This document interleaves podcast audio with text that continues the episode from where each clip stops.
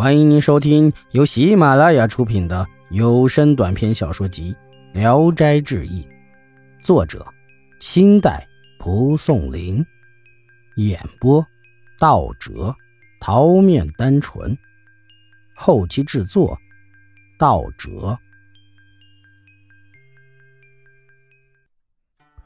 彭浩古远远的看见那只楼船已经停泊，船上的人纷纷的下船走了。游信顿时就没有了，便和彭海秋说想上岸游览游览。刚商量着，船已靠了岸，于是大家弃船登岸。彭浩古独自一人在前漫步走了约一里多地，彭海秋从后面赶了上来，手里牵着匹马，让彭浩古来骑上，自己又转回去说：“等我再借两匹马来。”过了很久也没回来。这时，路上的行人越来越少了。仰头一看，斜月西转，天色将明。秋生也不知去了哪里。彭浩古牵着马徘徊路边，不知如何办好。又骑马回到了原来停船的地方，只见人和船都不见了。想到腰包里没有带钱，彭浩古更加忧愁惊慌。天大明后。他见马背上有个小口袋，伸手一掏，摸出了三四两白银，用它买了点吃的，等着彭海秋和秋生回来。不知不觉已到了中午，他想，不如先去拜访娟娘，也可以慢慢查一查那秋生的消息。可等他打听到了娟娘的名字，并没有一个知道的。彭浩古兴致索然。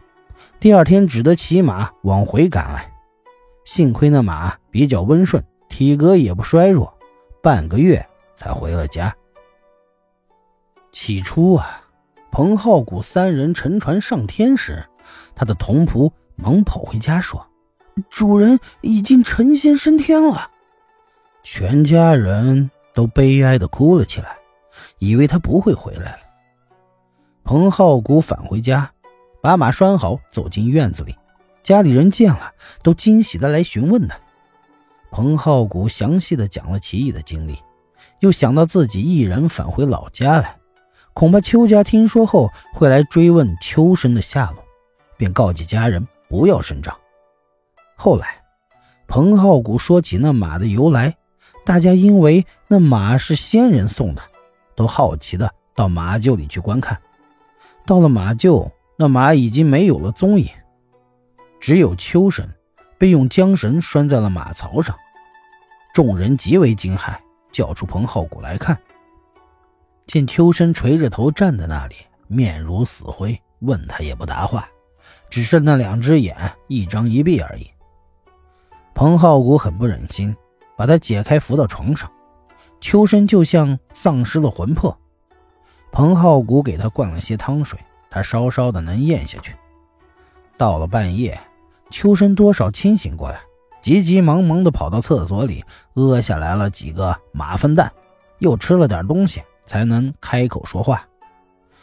彭浩古在床头细问究竟，秋生说：“我们下船后，彭海秋引着我边走边谈，等走到离处没人的地方，他开玩笑般的拍了拍我的脖子。”我只觉得迷迷糊糊的，一下子就跌倒在地了，趴在地上稍微定了定神，再看看自己已经变成了马了，心里也明白，但是不能说话。唉，这真是奇耻大辱啊！实在是不能让妻子儿女知道，请求你不要泄露这事儿吧。彭浩古答应了，命仆人用马驮着他送回了家。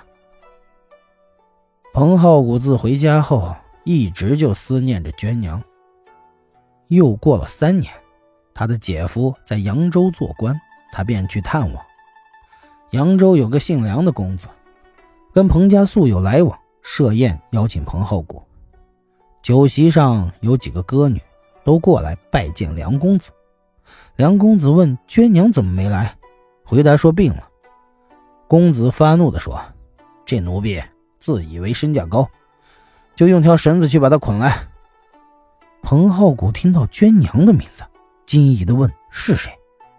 公子回答说：“嗨，是个妓女，才貌广陵属第一，因为有点名气，所以敢傲慢无礼。”彭浩古怀疑是偶然重名，但触动了心事儿，又着急的想见见他。一会儿，娟娘来了，梁公子盛气凌人的斥责了他一顿。彭浩古仔细的打量了一下，果然是中秋节见过的那个娟娘。便对梁公子说：“他跟我有旧交，请你宽恕他。”娟娘看了看彭浩古，显出了惊愕的样子。梁公子来不及深问彭浩古，便命娟娘斟酒。彭浩古问他：“薄幸郎曲还记得吗？”娟娘更加惊骇，凝神注视了他一会儿，才开始唱起那支旧曲。听他的声音。跟当年中秋节时唱的一模一样。酒宴结束，梁公子命娟娘陪客人入寝。彭浩古握着她的手说：“三年之约呀，今天才实现了吗？”娟娘说：“那天我跟人游西湖，喝了几杯酒，忽然像醉了一样，朦朦胧胧的，只觉被一个人带到一个村子里。”一个小童领我进入一家，席上有三个客人，你是其中的一个。后来乘船来到西湖，又把我从窗口送了回去，你还拉着我的手恋恋不舍。我以为那都是幻梦，但灵晶真在，我至今还珍藏着。彭浩古也讲了那件事的经过，两人互相惊叹感慨了一番。娟娘扑到彭浩古的怀里。哽咽着说：“仙人已给我们做了媒人，你不要以为我是个风尘女子，可以舍弃，就不再想念我这个苦海中的人。”彭浩古说：“船中定下的约会，我一天也没忘。倘若你有意，我就是倾囊出资，再卖了这匹马，只要能把你赎出来，我也在所不惜。”第二天一早。彭浩古把这意思告诉了梁公子，又从姐夫那里借了一千两银子，消去了娟娘的月籍，把她带回了老家。娟娘有次偶然到那座别墅去，还记得当年喝酒的地方。易史是说，马原来是人变的，那一定是因为人的行为像马，仙人使他成为马。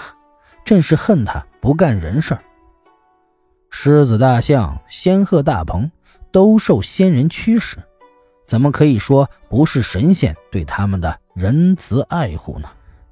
就是彭浩古与娟娘订立三年约定这件事儿，也是仙人渡他出苦海呀。